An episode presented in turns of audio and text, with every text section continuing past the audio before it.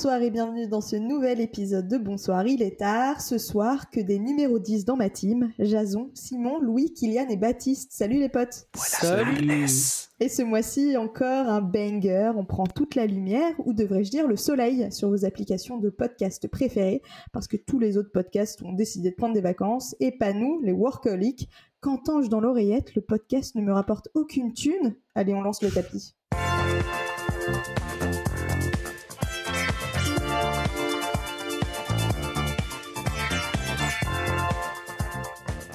Comme dirait un célèbre adage, en juillet, muscle donc tes et en août, surtout, n'oublie pas ta moumoute. C'est le sujet du jour, la guerre entre juilletistes et haussiens est lancée. Nous voilà dans l'entre-deux des mois les plus agités de France. Cette année, une chose s'est produite pourtant. Mon père est devenu stylé, les gars.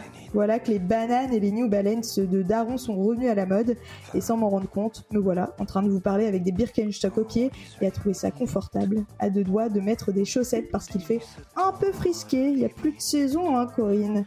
Bref, je crois que j'ai une insolation, alors je m'en vais vite boire un verre d'eau. On lance la chronique sport. Elle est presque là, cette victoire Accélère Accélère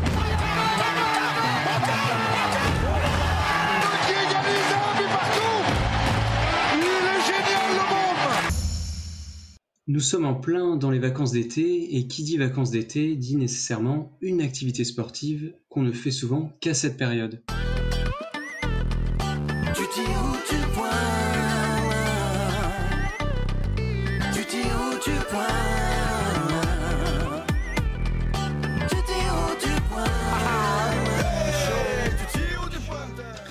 Vous l'aurez compris, c'est bien évidemment la pétanque, que ce soit entre amis, en famille ou même à l'échelle professionnelle, la pétanque connaît toujours une popularité durant l'été. Mais dis-moi, Jamy, c'est quoi l'histoire de la pétanque? Pendant longtemps, on y a surtout joué dans le sud de la France, mais rien à voir avec la pétanque que l'on pratique aujourd'hui. Ces règles sont assez récentes. Elles ont été établies un peu par hasard au début du XXe siècle grâce à un célèbre joueur de boules atteint de rhumatisme. En 1907, un champion nommé Jules Hugues, dit Le Noir, dispute une partie de boules provençales à La Ciotat, près de Marseille. Les règles de ce jeu obligent les participants à prendre deux ou trois pas d'élan pour lancer le cochonnet et les boules à une distance de 15 à 20 mètres. Ce jour-là, le noir est victime d'une grosse crise de rhumatisme. Il ne peut ni courir, ni lancer ses boules très loin. Il décide donc de tracer un cercle sur le terrain, de rester les pieds ancrés dans le sol et de lancer son cochonnet à 5 ou 6 mètres seulement. La pétanque était née. Et c'est donc de cette histoire qu'est venu le terme pétanque, euh, qui vient donc de l'occitan provençal avec P pour pied et tanka pour pieux, et qui va donner aussi en français euh, régional l'expression jouer pétanquer, c'est-à-dire les pieds ancrés sur le sol, par opposition donc au jeu provençal où le joueur peut prendre euh, de l'élan, généralement deux à trois pas, avant de, lancer sa boule. Ah, je savais pas ça. Et, et, et dis-moi, Louis, euh, autre question, c'est quoi la signification Enfin, ça vient d'où en fait Tu tires ou tu pointes? Alors tirer, en fait, ça veut dire que c'est quand tu vas frapper la balle de l'adversaire pour la déplacer, alors que pointer, c'est quand tu vas euh, lancer la balle pour essayer de la placer le plus près du, co- du cochonnet. Ok, et bah sur toutes ces histoires, on va pouvoir maintenant vous parler euh, de plusieurs anecdotes. J'en ai listé cinq euh, qui sont que je vais vous raconter euh, bah, dès à présent. Euh, donc en numéro un, on pourrait considérer que le tournoi de pétanque le plus prestigieux au monde, euh, bah que ça pourrait être les championnats du monde de pétanque, mais non. Il est communément admis que le mondial La Marseillaise à pétanque est le plus prestigieux et populaire au monde. Cet événement créé en 1962 avait à l'origine une destinée simplement locale et régionale, mais au fil des années, il est devenu national puis international pour devenir le sacro-saint dans les tournois des boulistes. On doit donc à la France la création de la pétanque, mais aussi le tournoi le plus renommé. Allez c'est Byron Ferdinand qui apporte cette victoire Le 13e point Il est là Mika Bonetto Donc vous voyez, grosse ambiance effectivement. Euh, en deuxième, on a qui, la pétanque qui est dans le top 15 des sports qui comptent le plus de licenciés en France. Selon les derniers chiffres en mai 2022, on comptait 255 590 licenciés en France, non loin du rugby ou de la natation. Un chiffre en baisse à cause du Covid, mais qui témoigne d'une vraie pratique et présence de ce sport. En numéro 3, on a la pétanque qui a candidaté, je ne sais pas si vous étiez au courant, mais qui a candidaté pour apparaître parmi les nouveaux sports présentés euh, au JO et donc candidaté pour les JO de Paris 2024. Pour autant, sa candidature a été recalée au profit du breakdance qui sera introduit l'année prochaine. Oh. En numéro 4, on a une petite partie de pétanque au baccalauréat. Est-ce que ça vous tenterait, les amis? Dites-moi tout. Oui. Je- ouais, je choisis, tu vois, après- versus agrosport, je pense que la, la question elle est vite répondue. C'est-à-dire que, que moi, moi, en passant mon bac, j'ai tellement eu les boules que bon, je suis à la pétanque, pourquoi pas. Oh. Mais on pourrait se dire que c'est une blague, mais pas du tout. Dans le sud de la France, certains lycées proposent la pétanque parmi les choix de discipline au bac de sport. Là, c'est du lancer de poids. Hein. Et en Bah. cinquième et dernière anecdote, on a euh, bah, l'alcool qui est interdit dans tous les sports professionnels, comme vous le savez, sauf à la pétanque évidemment. En effet, la consommation d'alcool est possible et autorisée dans la pétanque. Pas de panique, les contrôles ont été renforcés depuis quelques années. Et le seuil de 0,50 g par litre de sang ne doit pas être dépassé. Me voilà rassuré. Et, et après ce petit euh, volet historique et euh, ces petites anecdotes, est-ce qu'on testerait pas vos connaissances euh, sur la pétanque et de manière générale sur les autres sports euh, euh, de tir, enfin de sports d'adresse comme le palais breton ou le molki? Ouh, Team Molky ici. Allez, ah, Team Molky de fou. C'est quoi du palais breton?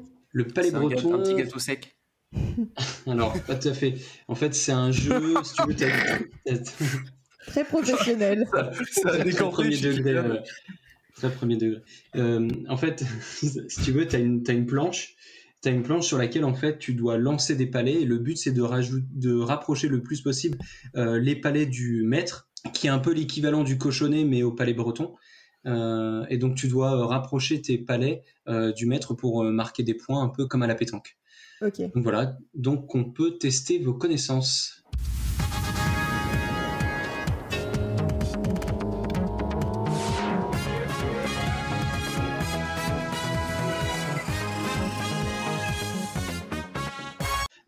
C'est très simple, le quiz, euh, il y aura euh, trois questions. Euh, donc à chaque fois, bah voilà, euh, si vous avez la bonne réponse, vous marquez le point. Le but euh, de ce quiz, c'est- bien évidemment de trouver euh, le sport associé euh, derrière la question. Donc à savoir, est-ce qu'on parle de la pétanque, du palais breton ou bien du molki? Est-ce que c'est clair pour vous?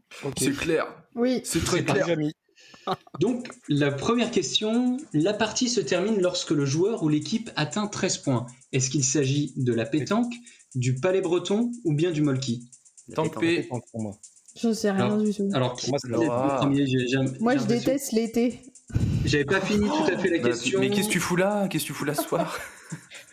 Franchement, t'as pas. Vas-y, il a pas fini la question. Non, elle était finie la question, Ah. mais euh, alors pendant que je disais la question, je crois que Simon t'a donné la bonne réponse. Il s'agit bien évidemment de la pétanque. Je pense Donc que c'est t'as 13 confondu ma points pour la pétanque. aussi. 13 comme Marseille. Oui, oui, c'est vrai. C'est Ah. vrai. Ah, t'es- J'ai j'ai vraiment, T'es C'est perspicace, Laura. hein j'ai Ouais, vraiment commencé à réfléchir. Non, alors oui, hein. C'est 13 points, c'est 13 points pour la, pour la pétanque, le palais breton c'est 12 points et le molki c'est 50 points. Ensuite, deuxième question, donc un point pour Simon. Deuxième question, classer ces jeux du plus ancien au plus récent. Donc à savoir, bah, est-ce que vous mettez plutôt la pétanque en premier, le palais breton ou bien le molki? Moi, je mets le palais breton, la pétanque et ensuite le molki. C'est bien, c'est tout moi, à je fait dirais ça. Ah, ça. Ah, C'est ça, ouais. Le palais breton, donc c'est apparu euh, brièvement en fait au Moyen Âge. Euh, ensuite, on a la pétanque euh, au début du XXe siècle, euh, comme vous, Jamy vous l'a rappelé. Et euh, c'est marrant parce qu'on a l'impression qu'il a fait un featuring avec euh, la chronique. Et euh, pour le molki, c'est un peu plus tard, au XXe siècle, euh, dans, dans Ah les ouais, années c'est 80. Ah, c'est 20 e Euh, siècle. dans les dans les années 80, il me semble, euh, enfin le- voilà, les auditeurs euh, nous donneront la bonne réponse euh, dans les commentaires. Le, le gars Et est pas enfin- sûr. Quoi. Si si, enfin je sais que c'est, euh, je sais que c'est au, que c'est le dernier de toute façon, que c'est au fin du XXe siècle. mais j'avais plus la date précise en tête. Je et vais enfin- fouiner, continue. Tu vas fouiner, tu nous donneras la bonne réponse à la fin du quiz. En duplex. Alors, euh, donc ça fait un point récapitulatif des points, euh, un point pour euh, Simon, un point pour Laura. Allez, Jason et Baptiste, faut se réveiller un petit peu. Ouais. Alors, Wow, la question 3, les joueurs lancent tour à tour à une distance comprise entre 3 et 4 mètres. Est-ce une règle de la pétanque, du palais breton ou du molki C'est un les Bretons. piège. C'est un, Les c'est trois. tout. C'est les trois. C'est les trois. Non, c'est pas les trois. Ah merde, le C'est Molki. le palais breton. Non, c'est pas le palais breton. Le mo- C'est le Molki. C'est le Molki. C'est le molki, comme je disais, oui. C'est le molki. Un, Pétanque, c'est un plus autre point pour, euh, pour Simon, qui Mais ça, on l'a faire vu deux points. à On la lui fait pas, ce petit loup là. Mais pourquoi? J'ai pas compris. Attends, il y, a il y a une réclamation, euh, je vais Ah faire oui, appel à la barre. tout à l'heure. Kylian, est-ce que, est que Jason euh, l'a dit en premier Alors chez moi, c'est Simon qui l'a dit en premier. Scandale. Chez toi, c'est. Simon. Ah, Bah, écoutez, en sachant ce que qu'on va on a- faire, En sachant qu'il a un écouteur sur deux qui fonctionne pas, Kylian. hein. Carton jaune. Salut à tous, c'est Lolo, votre monteuse préférée. Alors la VAR est bien correcte, bravo Simon. Jason, il va falloir sécher tes larmes. Allez, bisous ce qu'on Ah, va pour faire. ça, mais c'est un scandale depuis le début. Non mais écoutez, ce qu'on va faire, pour l'instant, le point est, est attribué à Simon. Donc juste pour euh, pour répondre à la question, donc c'est bien évidemment le molki. Le molki, tu vas tu vas lancer euh, à une distance comprise entre 3 et 4 mètres. Euh, pour le palais breton, c'est 5 mètres et pour la pétanque, euh, généralement, tu lances le tu dois lancer le cochonnet euh, entre 6 et 10 mètres et donc après bah ça conditionne un peu le le lancer Hmm. euh, des boules. Si, Donc voilà, 10 mètres. pour le- ouais, Ma c'est assez loin. Je vous propose de faire le bonus et euh, pour ajouter un peu de piment et potentiel- potentiellement de voir euh, euh, Baptiste virer en tête.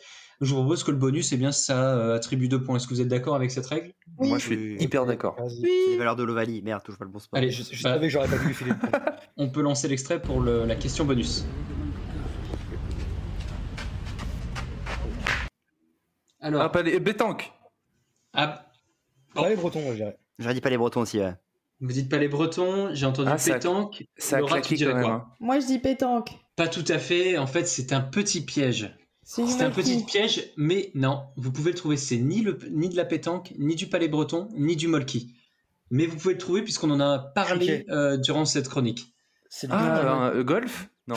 Non, on en a- de, cette- de cette chronique-là. Ah non, j'ai- pardon, j'ai pas entendu, j'ai pas entendu le, j'ai pas entendu le de cette chronique. On, on en a parlé pendant cette chronique, notamment euh, lorsqu'on est revenu sur l'histoire et sur euh, les origines de la pétanque.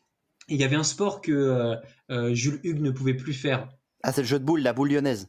Non. Pas tout à fait. On n'a Ah. pas écouté. On est archi nuls. Vous avez pas écouté la chronique. Mais Ouais, si, mais il pouvait pas courir, il avait mal à la jambe et tout. Mais, Oui, mais il faut nous donner le nom du jeu maintenant. mais il balançait Pas un truc boules. à cheval, non? Et- Le il- polo? écoutez, c'est décevant, mais je vais devoir donner la réponse là. C'était les boules euh, provençales ou le Ah, moi, je jeu aux boules provençal. lyonnaises, mais c'est les boules Ah, provençales. j'allais en- dire en la fait- pétanque provençale, moi. Et en Oui, fait, oui, ce qui aurait pu vous faire euh, tiquer, c'est qu'en fait, on entend bien les pas. On entend bien les deux trois pas Ah oui, mais euh, moi j'entends. du ah joueur. Avant qu'il euh, jette la boule. Et voilà. Bon bah c'est pas grave, il y aura pas de gagnant euh, sur Bah, cette moi, édition bien. du quiz. Voilà. Un jeu Ah pour les auditeurs. L'abus de pétanque est dangereux pour la santé. Les interludes de Lolo. Les interludes de Lolo. Lolo. Ouais. Mais attendez, euh, donc là, euh, donc là, c'est l'heure de l'interlude de Lolo. Oui. Je m'y connais pas. Ah. L'interlude, Lolo. Alors là, on parlait de sport, les gars. Mais quand on pense aux vacances d'été, vous pensez à quoi d'autre que la pétanque comme sport? Lancer de tong. Le volet, Et ouais, le beach ouais. volet pour être précis. Je vois où vous voulez en venir. Vous avez un petit, euh, voilà, des envies de vacances, tout ça. Mais moi, je pense à un canapé. Et quand je pense à un canapé, je pense évidemment à un sport qu'on fait sur le, enfin qu'on regarde sur le canapé pendant tout l'été. C'est évidemment le Tour de France. Oh mon dieu. Alors j'en profite aujourd'hui pour passer une annonce. À vendre, Bob Cochonou, attrapé au vol le 12 juillet 2007, entre Villers-Cotterêts et Joigny sur l'étape numéro 4 du Tour. Une annonce à retrouver sur vinted.be ou vinted.fr et en lien euh, dans la description de l'émission. Voilà. Et toi, Baptiste, euh, ça roule? Tout bien. Eh ben, on passe à ta chronique alors. C'était l'interlude de Lolo. L'interlude de Lolo.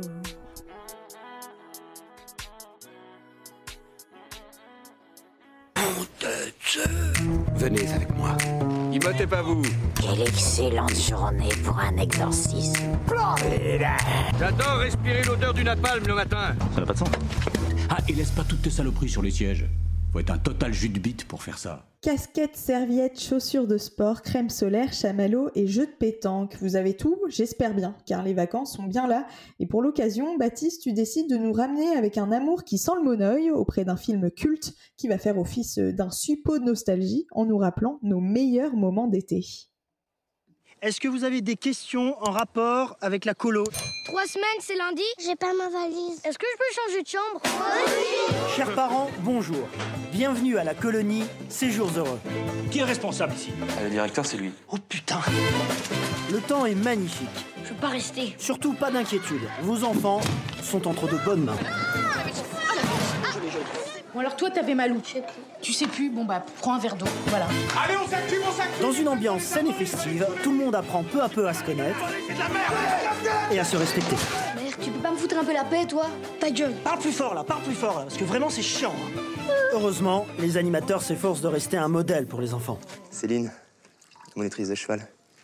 Je l'ai montée toute la nuit. Chaude comme une cabane à frites. Ah classe.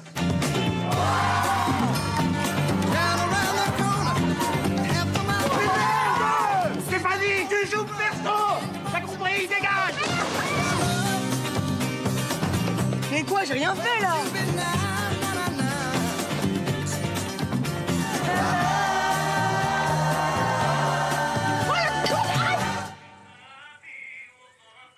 Ça fait du bien un peu de calme, non Si vous avez déjà eu l'occasion de partir en colonie de vacances au moins une fois dans votre vie, ou même d'avoir été animateur, ce qui est mon cas, vous savez à quel point nos jours heureux touchent avec une justesse de bons sentiments et de caresses comiques à nos cordes sensibles, en nous faisant replonger dans des moments de nos vies personnelles et sociales qui marquent à jamais nos souvenirs d'été, et pas uniquement. C'est bien le but de Nakash et Toledano qui décident en 2006 de transformer leur court-métrage Ces jours heureux, réalisé en 2001, en film qui retranscrit avec intelligence, pertinence de casting, maîtrise de direction et efficacité musicale les souvenirs de nos deux réalisateurs qui se sont eux-mêmes rencontrés dans une association qui s'occupait de faire partir des enfants en vacances. À ce titre, le château dans lequel le film a été tourné a d'ailleurs été le lieu d'une de leurs colonies il y a plus de 10 ans. Un coup de foudre amical entre ces deux grands enfants qui les conduira jusqu'à aujourd'hui à travailler ensemble sur de nombreux projets, comme leur précédent film Je préfère qu'on reste amis, Intouchable, Le sens de la fête, Hors norme ou encore la série En thérapie. Pour les deux du fond qui n'auraient pas suivi, Nos jours heureux nous plongent dans le quotidien estival de Vincent, incarné par Jean-Paul Rouve, et de son équipe d'animateurs de petits noms du cinéma français, comme Omar Sy, qui joue le rôle de Joseph, Marie-Lou Nadine, Lanny Gautry, Daniel, Julie Fournier, Lisa, Guillaume Cyr, notre Québécois Truman, et l'incroyable, force tranquille Joséphine Demeaux, alias Caroline. Les piscines, c'est pour les enfants. Normalement, tu devrais aimer aller à la piscine. Tu comprends?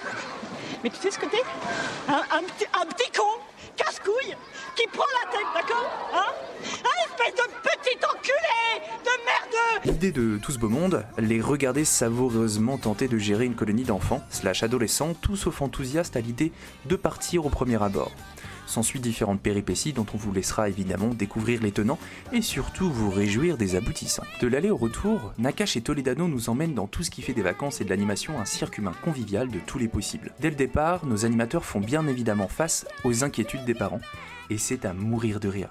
Car la complémentarité des personnages fonctionne et forme un triptyque de jeu qui s'auto-alimente entre eux-mêmes, les enfants et aussi les parents. Il y a des gigognes Des gigognes, euh, oui bien sûr, madame, oui, c'est c'est la faune locale du Périgord, ça. hein.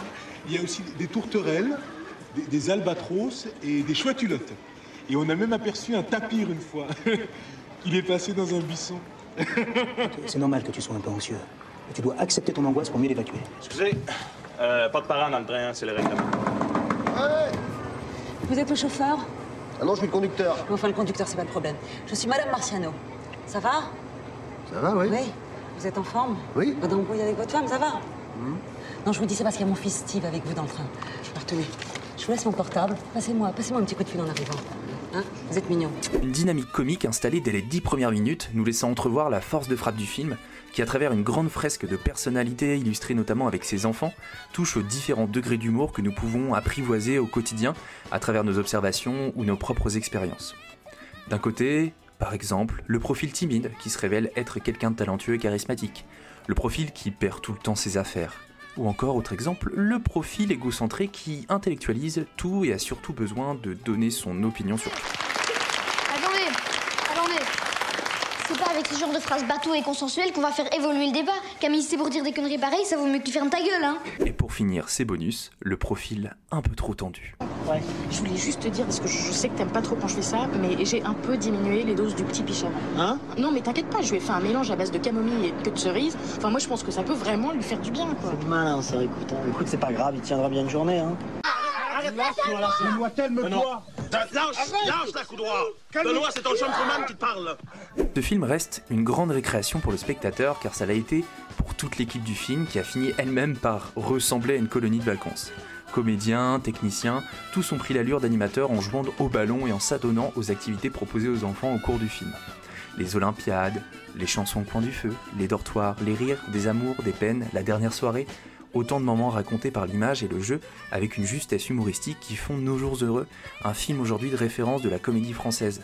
Positionné, d'ailleurs, sur une étagère pas très éloignée d'Astérix Mission Cléopâtre dans mon cœur. Et si on s'en parlait maintenant les amis? Quels souvenirs et quels moments marquants vous, vous gardez de nos jours heureux? Et est-ce que ça vous rappelle au passage notamment bah, des moments de vos vacances quoi? Alors, euh, vas-y, n'étant ja- n'étant jamais parti en colonie de vacances, je peux pas faire la transposition exacte euh, par rapport au film, évidemment. Mais euh, ça rappelle euh, des, euh, des moments où tu fais des copains de vacances, mais c'est uniquement des copains de vacances, donc tu les revois jamais. Mais effectivement, ça rappelle les- des souvenirs, toute la partie camping, etc. Donc, euh, c'est vrai que ça rappelle des choses, mais ma partie préférée, ça reste celle que tu as mis dans ton, dans ton intro de, euh, de l'actrice là qui engueule le petit euh, de, de du- Caro. du con au pays des emmerdeurs. J'avoue que ça, c'est mon- un de mes passages préférés. Moi, Nos Jours Heureux, un- j'étais super content, Pat- Baptiste, que t'en parles parce que, en fait, c'est vraiment, si je devais avoir un film de chevet dans ma vie, ce serait celui-là, je pense. Je l'ai toujours pas loin de moi. Quand ça va, je leur mate. Quand ça va pas, je leur vois.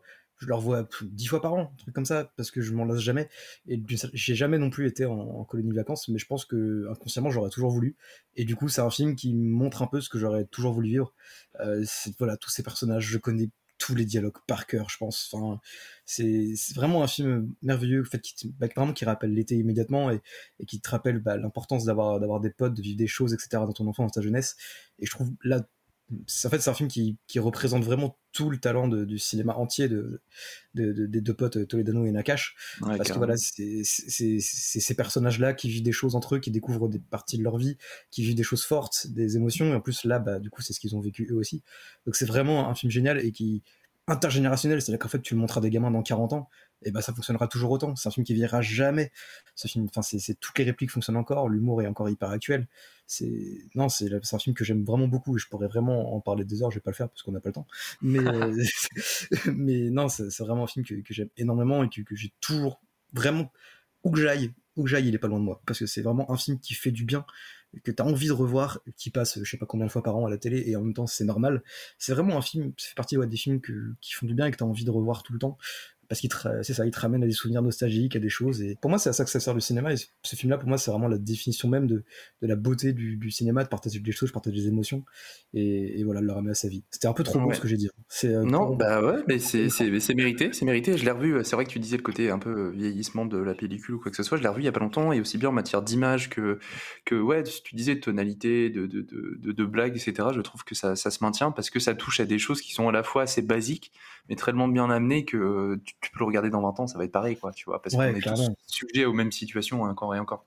Donc Ah c'est ouais, clair. le- même- le film se passe dans les années 90, mais tu vois, c'est de l'humour qui est, qui, est, qui est hyper actuel. Ça aurait pu tout à fait se passer de- de- dans notre époque, tu vois.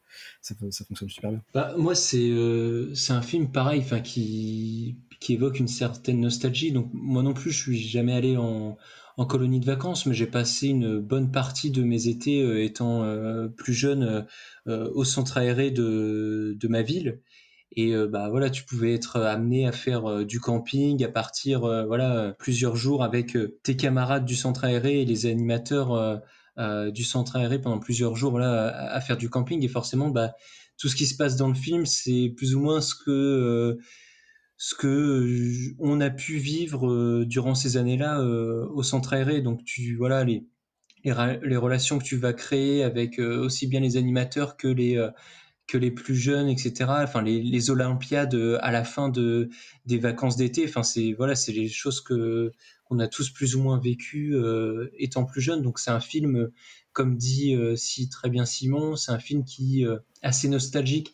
Et moi, je trouve, alors également, je le vois pas dix fois par an, euh, mais c'est un film voilà, quand il passe euh, à la télé, je vais euh, volontiers le, le re-regarder. Mais je serais quand même curieux de savoir, est-ce que c'est un film qui a bien marché au box-office?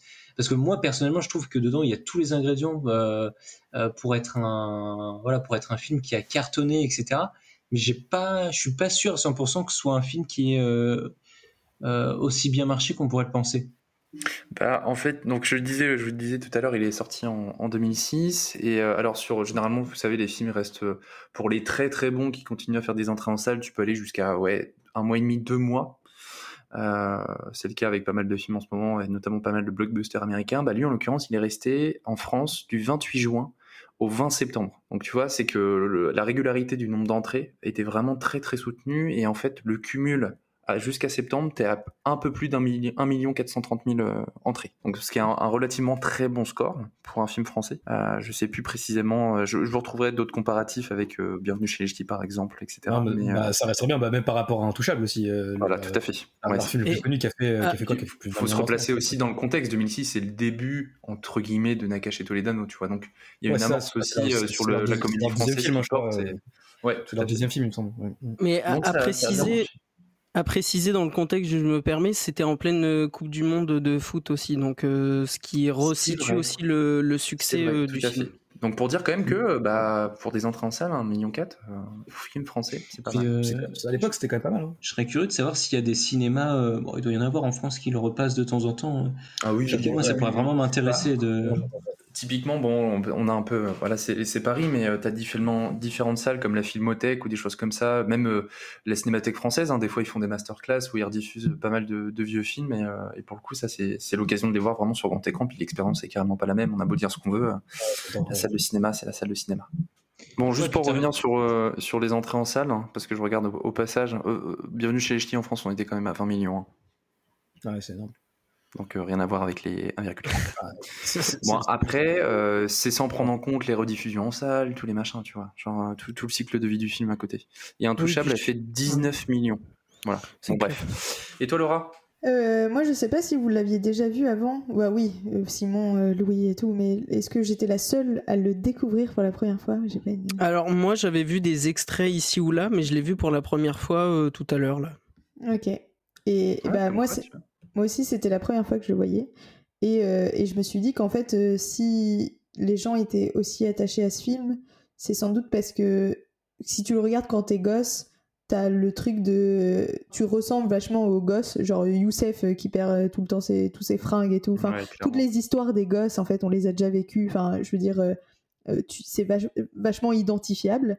Et à la fois, quand tu le regardes quand t'es adulte, genre nous on a 25 ans, quand tu le regardes, c'est clairement nous, les animateurs du truc. Et du coup, tu peux aussi vachement t'identifier à ce qu'ils vivent et tout. Enfin bref, c'est, tu vois, ce truc, par exemple, la relation que Vincent il a avec son père ou quoi, euh, enfin ça c'est clairement des, ce passage-là de, de l'enfant à l'adulte. euh, et, et- et c'est des moments comme ça auxquels tu peux vachement t'identifier. Et du coup, c'est pour ça, à mon avis, qu'il est que, que tout le monde est très attaché à ce film, que tu l'aies vu quand t'étais gosse ou, ou que tu l'aies vu bien après. Et il y a plein de films comme ça qui ne le font pas. Enfin, il y a des films, euh, si tu les as pas vus quand t'es gosse, euh, eh bah, Ouais, tu, t'as loupé le tu seras- ouais, tu seras jamais euh, aussi attaché à un film. euh, Enfin, tu l'aimeras jamais de la même manière. Et donc là, moi, franchement, euh, j'ai déjà entendu parler plein de fois de ce film. Je l'ai jamais regardé parce que je regarde pas beaucoup de films, je crois. Et du coup, là, j'étais, j'ai eu un couteau sous la gorge de Baptiste qui, qui m'a Bon, c'est mieux que les prochaines quand même. Ouais, c'est Ouais. Est-ce que tu l'as payé comme le prochain Oui, je l'ai payé, je l'ai payé Ça, 4 c'est quelqu'un de faire. Scandale. 4 balles. Mais non. que j'ai donné Non, c'est à un scandale de payer, de payer de nos jours heureux. 4 balles que j'ai donné à. Apple. Apple, euh, Apple TV. Mais t'as pas Disney Plus? Bapti- Baptiste a dit euh, qu'il n'était pas, qu'il avait payé. J'ai pas cherché à comprendre, je l'ai payé. Bon, bah, Ils ont dû le retirer alors. Je me suis dit, il faut la. Hashtag un flux voleur. Ouais. Retirer nos jours heureux avant l'été, c'est quand même con. Mais bon. Mais, Et mais toi- du coup, euh, du coup euh, tr- ch- très chouette film, euh, des, des moments. Enfin, les gosses sont franchement euh, très identifiables. La petite Charlotte est trop mignonne, voilà. À toi, Et toi, Jason?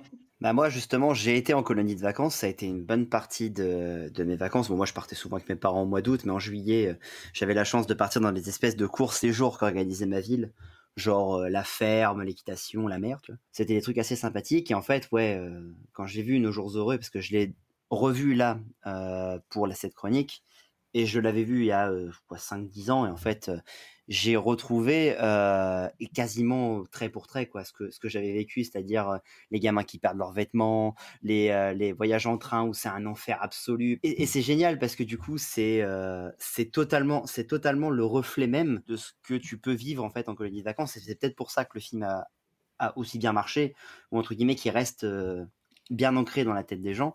Et moi je suis un peu un peu d'accord avec Laura je crois que c'était Laura qui avait dit ça dans le sens où euh, c'est le film parfait générationnel, dans le sens où, euh, bah, en fait, quand on le regarde, quand on est enfant, on a ah oui, ah bah tiens, bah ça, ça aurait totalement pu être moi, et euh, quand on est plus adulte, c'est on aurait pu être soit les moniteurs, soit on sera les parents des enfants qui iront dans ces colonies de vacances. Ah oui, bien sûr. Et du coup, euh, bah, on aura les, les, les mêmes réflexes, les mêmes, les, les mêmes choses, quoi. Donc c'est super Ouais, intéressant comme film. Et euh, c'est drôle que tu parles de la scène du train, parce que j'ai lu en préparant la chronique euh, que c'était une galère monstrueuse de tourner, euh, parce que bah, fallait gérer tous les enfants qui étaient présents sur place, tu vois, dans, le- dans les différents wagons du train. Et ils ont fait en fait plusieurs allers-retours de Paris-Mulhouse pour pouvoir tout faire, et ça a duré en tout 48 heures de tournage pour, pour la scène. La SNCF a fait payer ou pas? Je sais pas.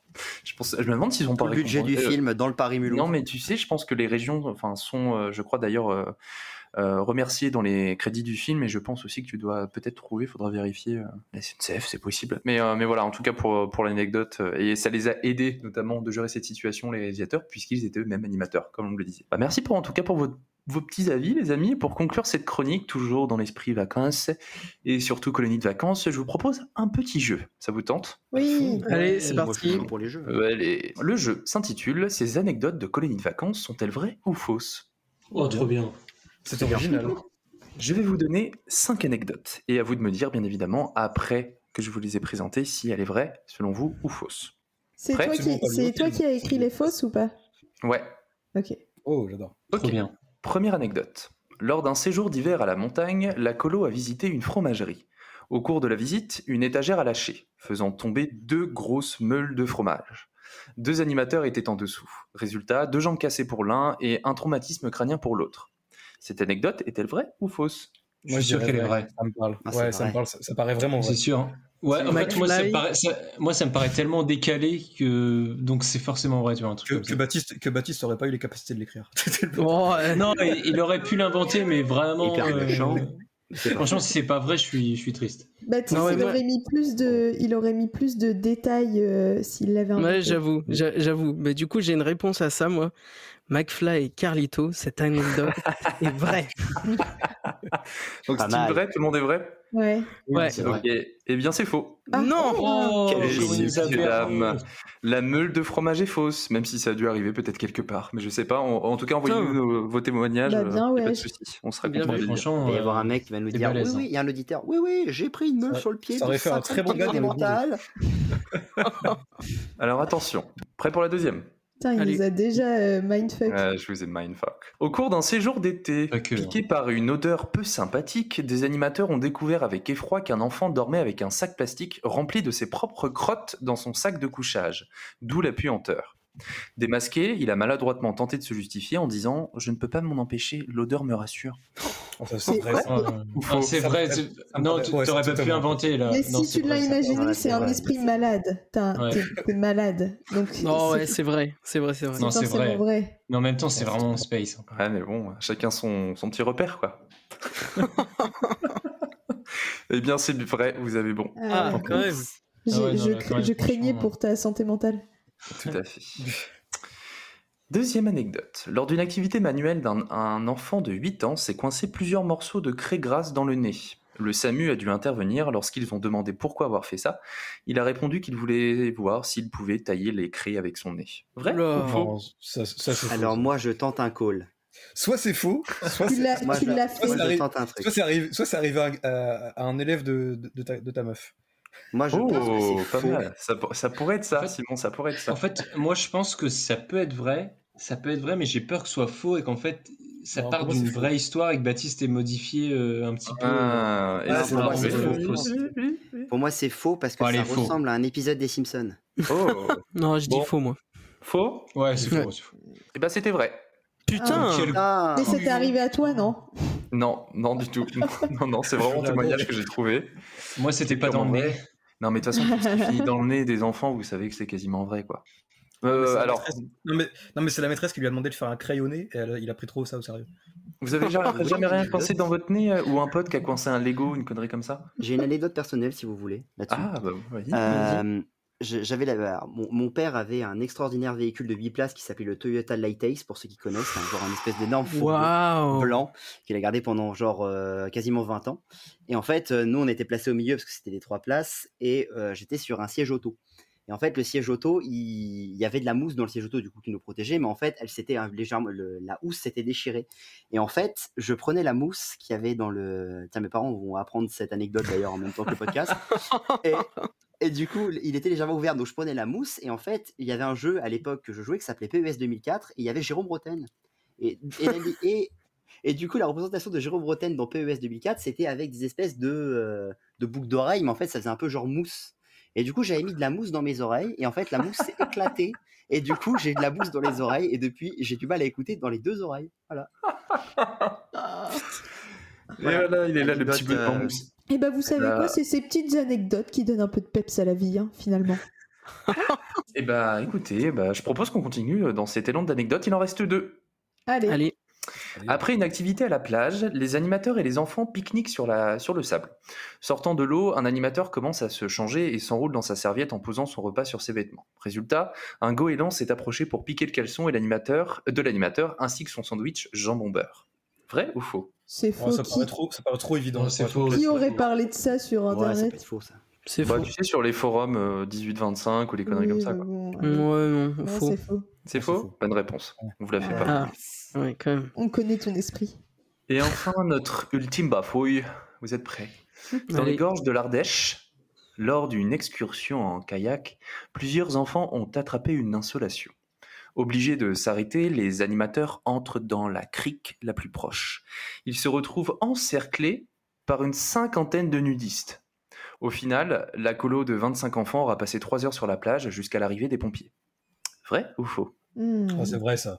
Ouais, c'est vrai. Je pense. ça C'est drôle, vrai, ça. Tout le monde est d'accord? Mm, ouais, vrai. Ouais, Ouais. Ouais. Ça pourrait faire les titres d'un- journal euh, dans la. Dans Journal le- local. Eh bien, c'est faux. Ah. Putain. Eh, je vous ai quand même très inventif. sur les 5 T'as là. bien, t'as bien écrit. T'as été très, très, Ouais, très- Ouais, T'as été très bon, Oui, Oui, on travaille, on travaille, messieurs, Ouais, dames, on bravo, travaille. franchement. Très fort. Voilà.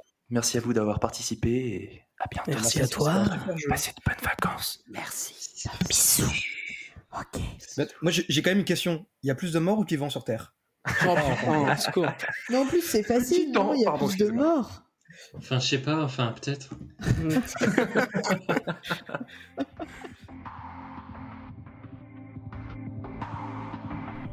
Les interludes de Lolo. Waouh. Bonjour à toutes et à tous, je suis Rob et j'approuve ce podcast.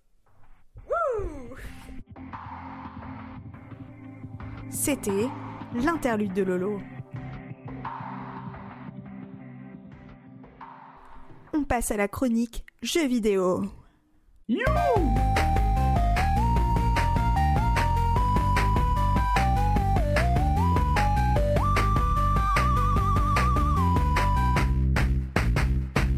Alors aujourd'hui, Jason, dans cette chronique, tu vas nous parler de jeux vidéo pendant les vacances. Mais qu'est-ce que t'entends par jeux vidéo pendant les vacances? Ah bah merci déjà Laura pour cette transition. Effectivement, là, c'est les grandes vacances. L'époque parfaite pour jouer sur la route des vacances, à tout âge avec sa petite console portable, comme la Nintendo DS pour les plus anciens, ou la Nintendo Switch pour les petits nouveaux. Cependant, dans cette chronique, j'ai décidé de penser à ceux qui veulent profiter de leurs vacances via le jeu vidéo.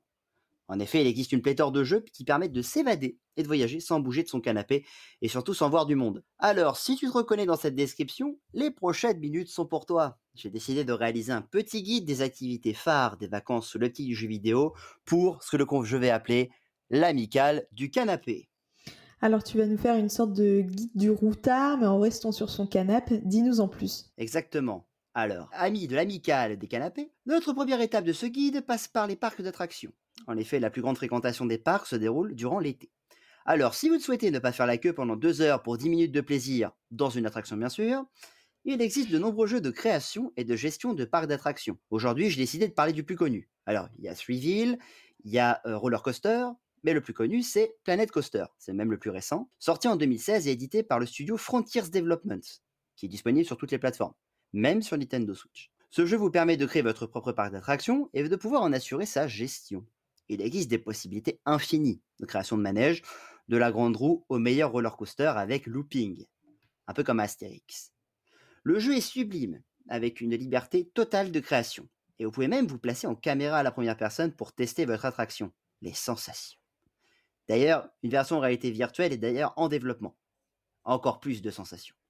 Un succès puisque 2 millions de copies, donc c'est à peu près 2,7 millions de copies au dernier chiffre, ont été vendues, ce qui est excellent pour un jeu de simulation. D'ailleurs, les amis, pour vous mettre dans l'ambiance, voici l'extraordinaire bande originale de Planet Coaster.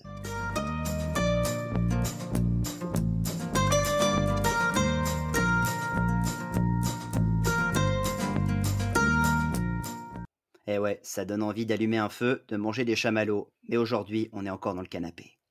Et vous, est-ce que vous avez déjà joué à une simulation de parc d'attractions? Et oui, c'était il y a oula, fort longtemps. euh, J'étais vraiment très petit, je devais avoir, je sais pas, 4-5 ans, je saurais même pas dire quel âge j'avais, mais c'était euh, du temps de, de Windows 98.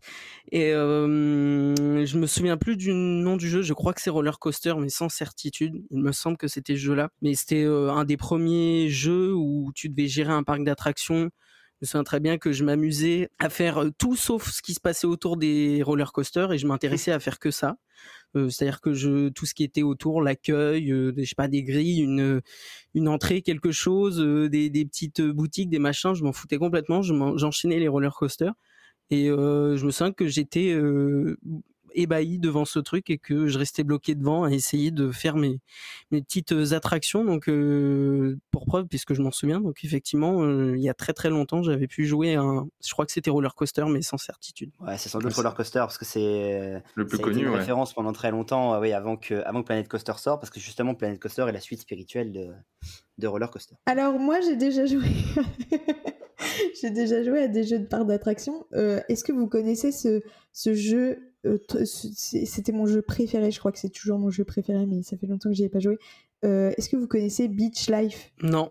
Oh, Alors du tout. c'était trop bien, c'était sur PC, je sais pas, c'était un jeu, euh, euh, mon frère avait ça, donc c'était il y a genre, euh, je sais pas, 15, 15 ans, c'était sur PC, et c'est en gros, t'as une plage, et tu dois euh, gérer, la- enfin, tu dois faire en sorte que les gens viennent sur ta plage, c'est un, un complexe de vacances, et du coup, tu dois mettre plein d'attractions et tout, et tu dois gérer si les gens sont contents ou pas contents, tu dois mettre des poubelles et tout, et j'adorais, c'était un jeu de gestion, c'était trop bien. Je Ouais, c'est un peu dans le tout, même hein. style. Bah oui, Je connais pas du tout le nom, mais euh, bah ouais, bah franchement, euh, je vous le conseille. Je sais pas s'il existe toujours. euh, Peut-être qu'il qu'il existe plus du tout, mais c'était trop trop bien. Moi, je me souviens que mon voisin à l'époque avait, euh, enfin, je crois que je pense que c'était roller coaster aussi, et donc il jouait pas mal. euh, voilà, moi j'étais un peu plus jeune, donc euh, je passais la plupart du temps quand même à regarder qu'à jouer, mais, euh, ça avait l'air quand même super bien. Et euh, bah, le fait que tu en reparles, ça me donnerait presque envie de d'y rejouer.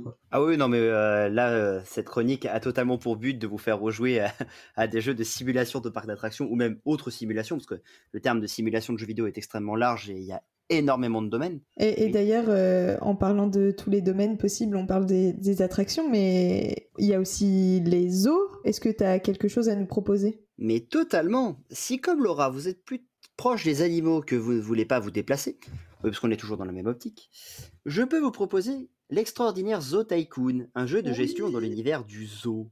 Le premier épisode est quand même sorti en 2001. Ça nous rajeunit vraiment pas. hein. Oh là, merde. Développé par la même équipe que Planet Coaster. On retrouve les mêmes. Donc, on- ça, donc ça a été développé par Frontiers Development, spécialisé dans la simulation. Je vous conseille d'ailleurs cette nouvelle version remasterisée en 2017 par Asobo Studio, studio français, pour une immersion plus grande. Ce jeu vous permet de créer, de gérer et d'entretenir le zoo de, vo- de vos rêves. Cela passe par l'entretien des enclos, le soin des animaux, les repas, et même la possibilité de se déplacer librement dans le parc comme si vous étiez un simple visiteur. Mais attendez, si vous pensez que c'est ça le seul point fort, le véritable point fort de cette simulation, c'est qu'il est possible d'y jouer jusqu'à 4 en ligne. Ce qui Qu'est-ce permettra qu'on sans attend? Doute. Eh ouais, Pardon, 4 j'allais en ligne, qu'est-ce qu'on attend? C'est pas le meilleur moment pour y jouer? Ouais. Ce qui permettra sans doute de justifier auprès de votre famille que si vous venez pas la voir, c'est sans doute car René le kangourou a besoin de faire sa toilette et que c'est encore à René d'aller le faire. Croyez-moi, ça vaut le coup. Mamie, j'ai fait mon choix.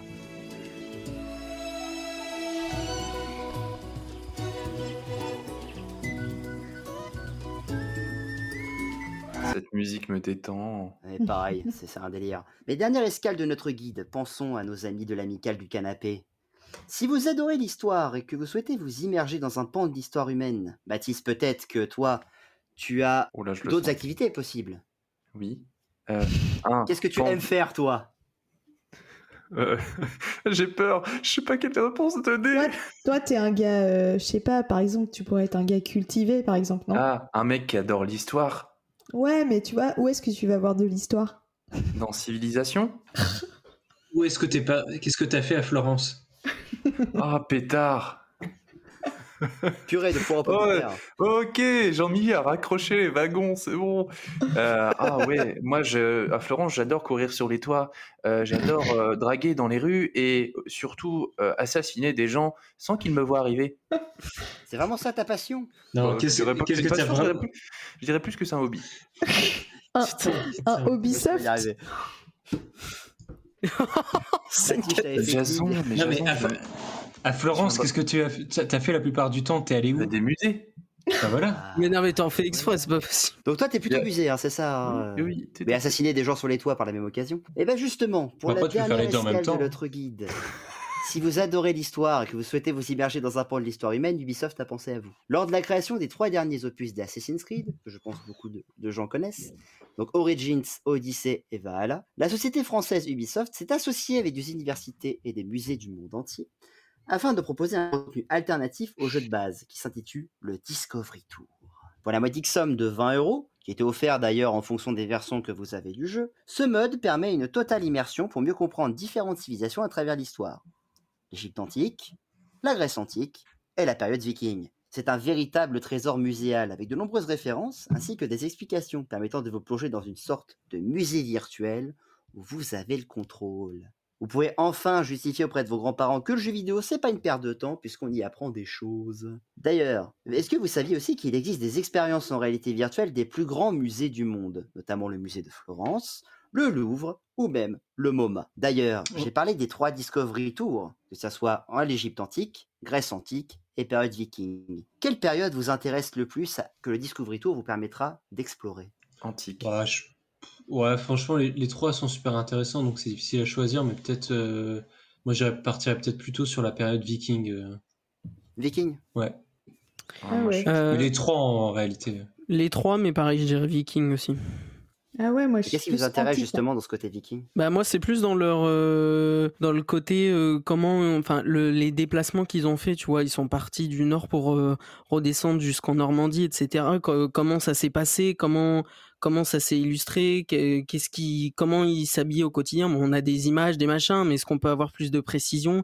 C'est vraiment pour comprendre leur déplacement leur, leur migration en fait comment comment ils vivaient euh, à leur époque quoi. Ouais, mais c'est ça, en fait, c'est- à partir du moment où il y a un sujet qui t'intéresse, de pouvoir l'explorer euh, à travers d'un à travers d'un jeu vidéo, enfin, c'est toujours plus intéressant et euh, vivant.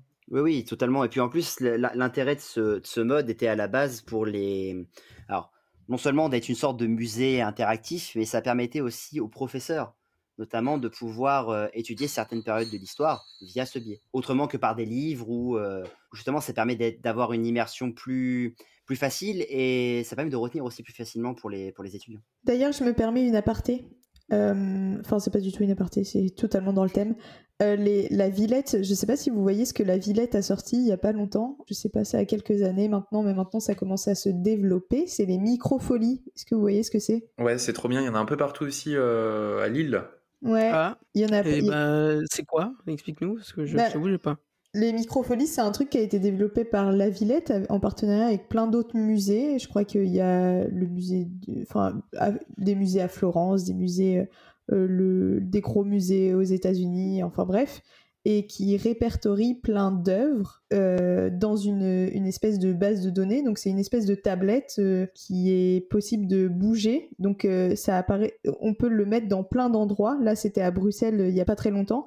Et en gros c'est très interactif. T'as un grand écran, t'as une tablette et euh, genre les, les, enfants ils peuvent aller sur la tablette et euh, voir les œuvres. Et s'ils veulent plus d'infos euh, ils le ils le projettent sur l'écran. Enfin bref c'est un truc très interactif que tu okay. dans les œuvres. Et j'ai vu qu'il enfin il y a pas très longtemps j'ai vu qu'il l'avait développé à vraiment blindé d'endroits à travers la planète. Et surtout à des endroits qui sont pas du tout accessibles enfin où l'art n'est pas très accessible, où il n'y a pas de musée, où il n'y a pas de, enfin voilà, où c'est au fin fond de la Cambrousse. J'ai vu qu'ils avaient mis euh, ça sur des pirogues, euh, et donc ça permet de rendre les musées très accessibles à des endroits où où il n'y a pas vraiment accès à tout ça. Et donc il y en a plein en France qui voyagent. Donc les microfolies, ça ça voyage un peu partout. Et voilà, c'était ma chronique euh, culture. Mais c'est excellent. Ouais, c'est vraiment chouette. C'est super comme idée. Ouais, et donc ça c'était ma première aparté, et ma deuxième aparté, c'est évidemment ma dernière interlude.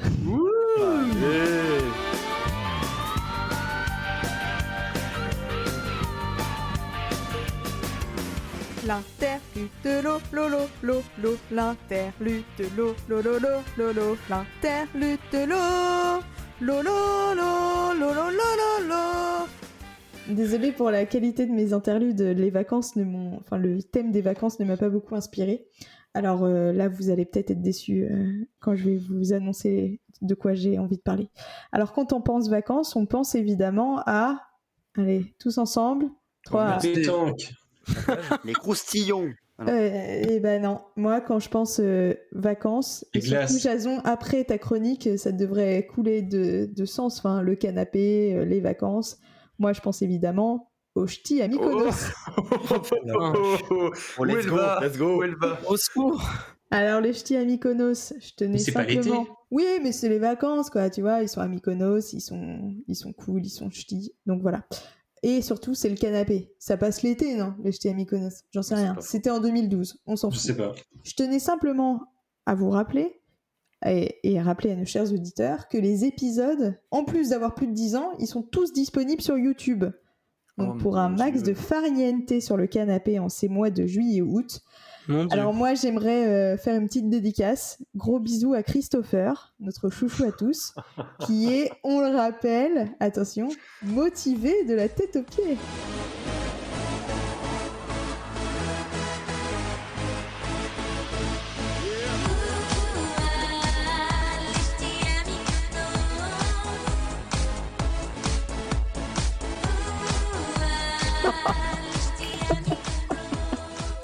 Alors on va laisser un numéro d'aide pour certains. Voilà. Shogun de Night, bien sûr. Mais oui, Shogun de Night. Putain, Jason, merci. Par pitié. Je l'adore. Vous Jason, il, les a, il a fait toutes les saisons sur Vous YouTube. savez qu'il y a pas longtemps, par TikTok. vous savez, il y a pas longtemps, j'ai parlé à Christopher sur Snapchat et depuis, je, je suis une nouvelle femme. hein. Oh mon dieu. Et depuis, il dort sur le canapé, c'est pour ça, là, votre L'interlude de lolo, lolo, l'interlude de lolo, lolo, lolo, l'interlude de l'eau, lolo, lolo, lolo, lolo, lolo, lolo, lolo, lolo, lolo, lolo, lolo, lolo. Bon, on va passer à la dernière chronique. Euh, Vous pouvez tous chouiner dans les chaumières. Je lance phase B.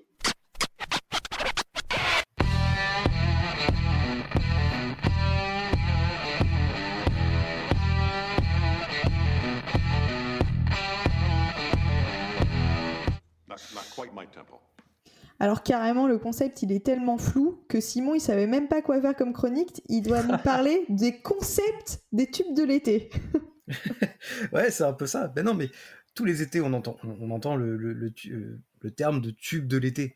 Mais concrètement, est-ce qu'on sait vraiment ce que, ce- à quoi ça correspond, en fait, un tube de l'été? Et en fait, du coup, euh, un tube de l'été, pour faire simple, c'est c'est la chanson, du coup, qui s'est plus vendue durant la saison estivale.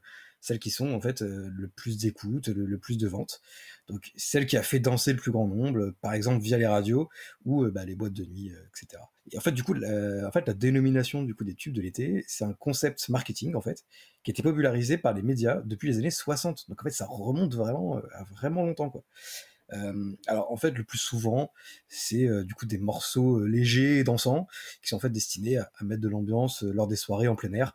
Et ils sont généralement caractérisés par des paroles hyper simples et des mélodies euh, forcément entraînantes euh, qui restent facilement dans la tête. Et du coup, on y retrouve souvent des thèmes et des ambiances euh, assez exotiques qui sont issus du coup des, musiques tropicales, mais aussi des titres dance ou, house. Et parfois, il y a même des trucs un petit peu originaux, comme on verra après. En fait, il y a souvent aussi un recours à, des rythmes exotiques pour se placer du coup au top des ventes. Ça fait fait partie notamment pour, un peu introduire le sujet. C'est une des conséquences en fait par exemple du, succès français puis international du coup en 1989 du titre de la lambada du coup qui, est- en fait un, morceau par exemple qui a été plagié euh, d'un titre bolivien. Et, en fait du coup au, cours de toutes ces décennies, bah, il y a eu de nombreux nombreux tubes de l'été hy- hyper célèbres. Alors je vous ai fait une petite sélection. Je suis pas remonté très loin hein, parce que du coup euh, bon euh, les années 60 etc ça allait pas parler à tout le monde. Par exemple du coup euh, en 83 on a l'aventurier de Indochine.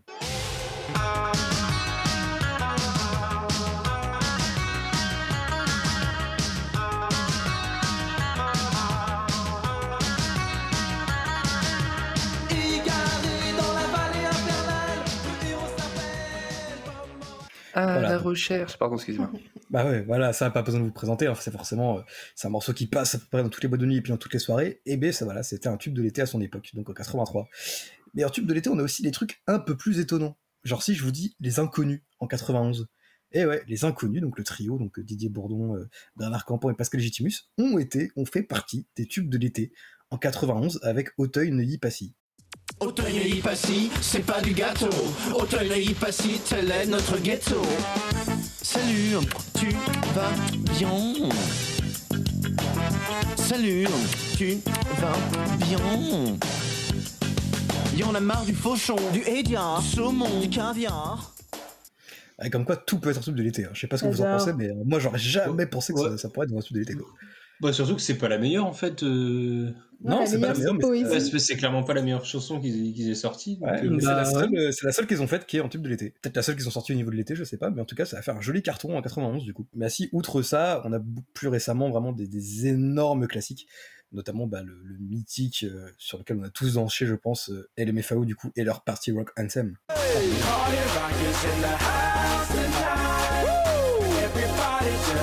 Everybody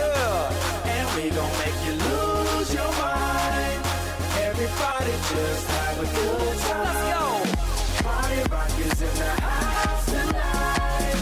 Everybody just have a good time. Anecdote. Ouais, bah, forcément, euh, son de fou. Ouais, vas-y. J'ai voulu, avec un pote, prendre des cours de shuffle après avoir vu le clip.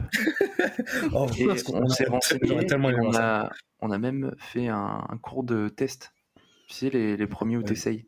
Mais ça existait Et ça existe, ça existe. Ça en fait, ça fait partie existe. d'autres cours de danse et t'as des spécificités. Tu sais, t'as le classique, t'as euh, le modern jazz, machin, et t'as des trucs euh, un peu comme ça, genre dans street et tout. euh, Enfin, dans street, je sais pas si le shuffle c'est vraiment un truc de dans street, tu vois, mais mais tu pouvais faire et, euh, et je n'ai pas fait continuer. Voilà. C'était qui ton pote? Je donnerai pas de nom Bah pour le bien de sécurité. Mais ouais, du coup, cet énorme classique, du coup, euh, partir avec un de LMFAO, euh, un groupe qui ne fait plus rien, malheureusement, c'est bien dommage. Parce qu'ils ont fait quand même des sacrés bangers à cette époque-là, et en fait, euh, bah, ils ont eu plusieurs titres hein, dans, les, dans, les, dans, les, dans, les, dans les tubes de l'été. hein. Mais du coup, on a aussi, en 2017, l'inévitable, excusez-moi par avance, mais je suis obligé d'en parler, du coup, parce que c'est un des plus gros succès de tubes de l'été ces dernières années. Oh putain. Despacito. Deja que te diga cosas al oído. Para que te acuerdes si no estás conmigo. Despacito. Quiero desnudarte a besos despacito. Firma en las paredes de tu laberinto. Y hacer de tu cuerpo todo un manuscrito. Bah, je voulais pas le mettre, je voulais pas en parler, mais je suis bien obligé. Quand tu parles de tube de l'été, Anecdote, Baptiste un dans le gros bangers. Voilà, c'est vraiment le gros banger qui même en fait t'as l'impression qu'il est tube de l'été tous les étés ce truc là depuis qu'il est sorti. Donc euh, donc voilà Et du coup, petite question, quand je vous dis tube de l'été, à vous, à quel morceau ça vous fait penser? Magic Euh, System.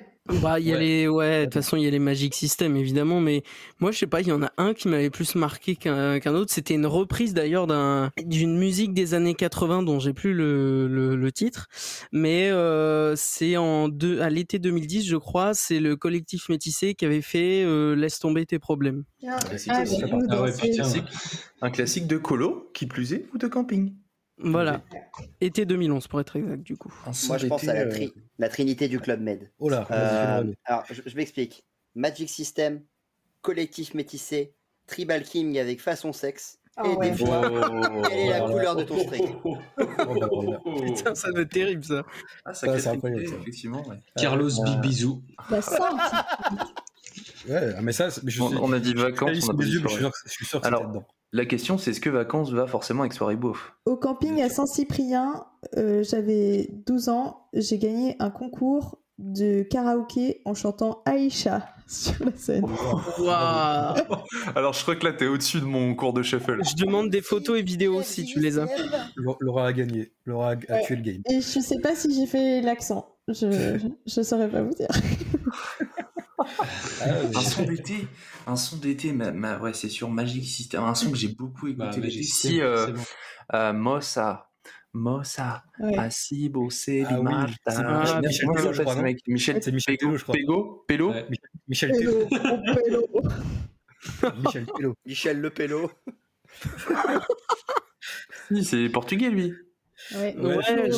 je sais plus, mais il y a même Michel une Tello.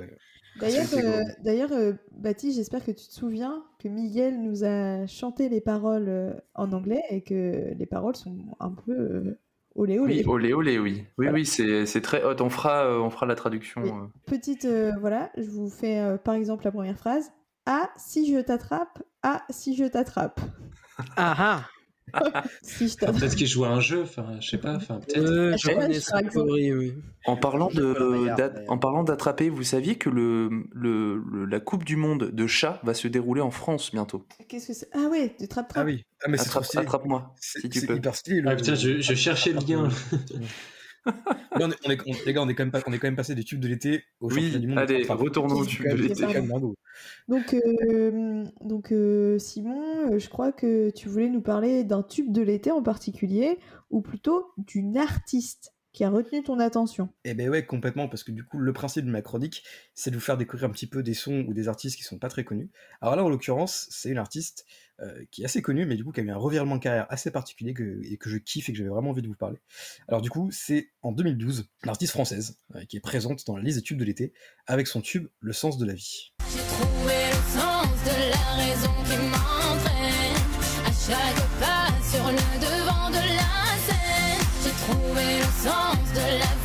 que je mène et je l'aime. Et du coup, évidemment, vous êtes tous reconnus. Ah, banger. reconnu J'ai plus son nom, mais la musique, Ah, le Ah, c'est. Tal. C'est Tal, ouais, c'est pas du tout parce que t'as un conducteur sous les yeux. Non, j'ai Bah non, j'ai c'est écouté, Tal, moi je écouté aussi. Le mec, euh, c'était super connu en Ah ouais, 2012. bah c'est Tal. Exactement, c'est Tal. Et du coup, en 2012, elle a bah, du coup je sais plus ce qu'elle fait maintenant. Il y avait ça dans mon MP3. Et ben du coup voilà, c'est ça que je voulais vous parler parce qu'en fait Tal, avant, de- enfin, euh, ça a été du coup une grosse chanteuse populaire en France qui a fait des énormes ti- titres comme ça hyper populaires. Sauf qu'elle a décidé de faire complètement tirer un trait sur cette période française. Elle est partie s'exiler au Royaume-Uni et elle a changé complètement de carrière. À la C'est si si, au point de se renommer. Donc elle s'appelle plus Tal, elle s'appelle Talula. maintenant. Non, non, elle, elle s'appelle Talula et en fait, elle s'est mise à faire du euh, hip-hop RB et ça défonce. Du coup, c'est en juin euh, 2011 2021, pardon, euh, qu'en fait, pour marquer du coup un nouveau virage de sa carrière, Tal, elle change de nom, comme j'expliquais, elle devient Talula et sous ce nouveau nom, elle dévoile un single intitulé Keep on Trying. Keep on turning your pages, taking your chances.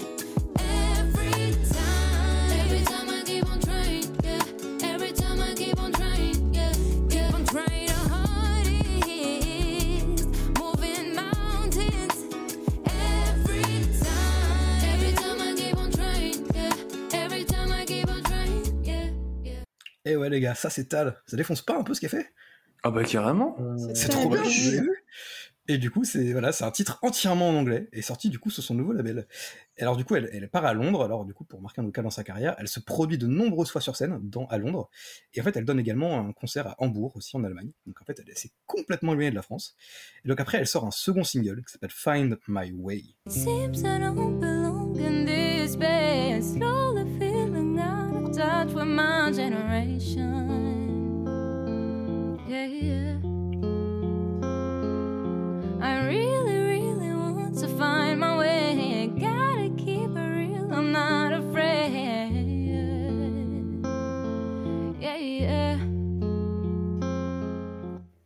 Et ouais, c'est complètement différent de ce qu'elle fait avant, c'est hyper chill, hyper beau. Et euh, alors du coup en fait, et au mois de novembre du coup 2021, elle annonce la sortie d'un EP qui s'appelle Evolution of Talula. Du coup, ça va parfaitement avec sa logique. Et du coup, le l'EP qui est sorti le 17 décembre 2021. Allez l'écouter, c'est incroyable. Euh, après du coup, après ça, elle a produit son premier single qui s'appelle euh, du coup son premier single vraiment officiel qui s'appelle Danger. Et du coup, euh, il y a quelques chansons aussi qui figureront euh, dans son prochain album qui sortira en novembre 2023. Et du coup, en gros, en fait, la telle nouvelle génération, bah ça donne ça. That quick fix of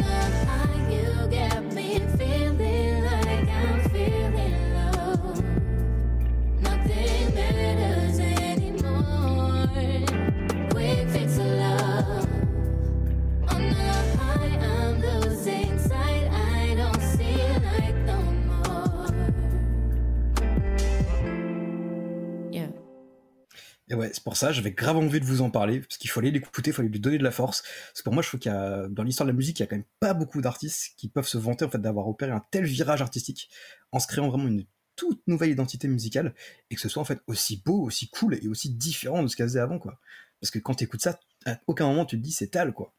Donc voilà, franchement, moi j'adore, je, je kiffe ce qu'il a fait aujourd'hui, c'est pour ça que j'avais envie de vous en parler pour conclure ma chronique. Eh ben merci, c'était trop bien. Et ouais. Bah merci à toi parce que j'avoue que bah, depuis son, son fameux titre euh, de l'été là il y a très longtemps, euh, je savais plus du tout où elle en était donc euh, c'est effectivement gros virage à 180 degrés euh, dans sa dans sa carrière artistique. Et Ça va si je trimer fort, hein, hein et si je peux, et si je peux parler un peu de, si je peux parler un peu, si, pour- si vous voulez avoir un peu plus d'infos, il y a le super youtubeur euh, Seb, du coup Seb Lafrite, qui a fait une vidéo du coup sur que sont-ils devenus en France, et il parle du coup de Tal et de, son- et de l'évolution de son, sa transformation faite vers Ah, je me souvenais- Il en, je me il en souvenais parle pas plus en qu'il en détail si vous voulez, si vous voulez un peu avoir un peu plus d'infos. Et du coup, j'étais content qu'il en parle parce que moi, je- j'avais déjà vu un petit peu avant. Et voilà, si vous voulez avoir un peu plus de détails, euh, allez, allez voir la vidéo de Seb, il en parle super bien aussi. Et bah mec, ça tombe bien que tu parles de cette vidéo parce que maintenant je repense à ce que je dirais en tube de l'été et je mets forcément du Florida dans ma playlist. Effectivement. Ah oui, purée, ouais, c'est vrai. Florida et Pitbull. Bah. Oh là là là À là l'époque, ça a terminé le game. Ouais, c'était quoi la musique euh, des, de Men in Black me. 3 Ah ouais, wow Bah tu la mettras là, à cet instant précis, Ouais, maintenant. Back, back in, in time.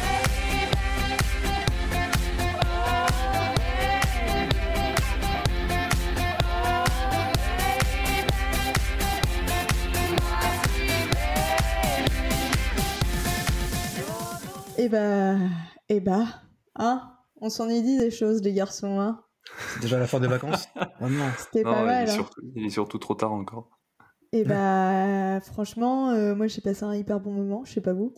Moi aussi. Bah ouais, c'était Franchement, cool. ouais. Euh, Qu'est-ce que. Peut-être euh, un mot de la fin, on va tous dire un mot tous en même temps. 3, 2, 1. Oui,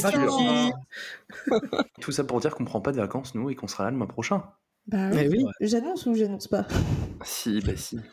Vas-y. Je tease pas. Mais moi je serai même pas là donc. euh, Mais si, tu seras là. En Ok. post-prod. Ok, je serai là, euh, j'ajouterai ma petite patte.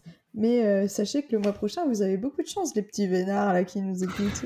Vous êtes, Hein êtes peut-être pas beaucoup, mais alors qu'est-ce qu'on vous gâte, les petits loulous Hein? Le mois prochain, vous aurez pas droit à un épisode, vous aurez droit à deux épisodes. Allez, c'est cadeau, c'est cadeau. Oh là là, c'est quand même. Oh là là là là. Ça, c'est- ça, c'est l'été. Ça, J'avais dit ou pas qu'on était des workaholics Ah, franchement. Eh ben écoutez, euh, le sujet sera défini euh, sous un sous un post Insta. Donc euh, Oh, n'hésitez pas à proposer des sujets, euh, nos chers auditeurs. Ça veut dire qu'il faut que je travaille plus, ça, par contre. Ouais, va falloir que tu charbonnes un peu mon petit loulou parce que là tu t'es un peu relâché. Hein, donc euh, Je suis non bah écoutez, euh, voilà, c'est comme ça qu'on clôture un, un épisode, je crois. Comme d'habitude, ouais, euh, on vous aime, suivez-nous sur les réseaux sociaux, Ouais. euh, tout particulièrement Instagram, parce que Twitter c'est devenu un peu nulos. Et puis, euh, et puis, euh, et puis pensez à la crème solaire.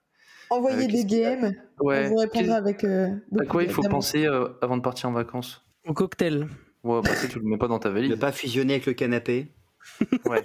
Ah ouais, putain, la sensation quand il est le canapé un peu en cuir là, il chauffe et toi Il faut la- penser. t-shirt. Il faut penser à commander sa carte euh, européenne d'assurance maladie. N'oubliez pas si tu vas à petits. l'étranger. Très bien ça. Voilà. Suivez-nous sur les réseaux sociaux. euh, on est très sympa. Vous pouvez même me suivre euh, ma- mon compte perso et tout. N'hésitez pas, franchement. Allez, big up, big up au père de Kiki. Merci de nous écouter. Et, euh, Ça va lui faire plaisir. et on vous souhaite euh, une bonne soirée. Puis nous, on va aller doucement se coucher hein, parce qu'il commence à se faire tard. Bisous les petits chouchous. Salut allez, Salut salut.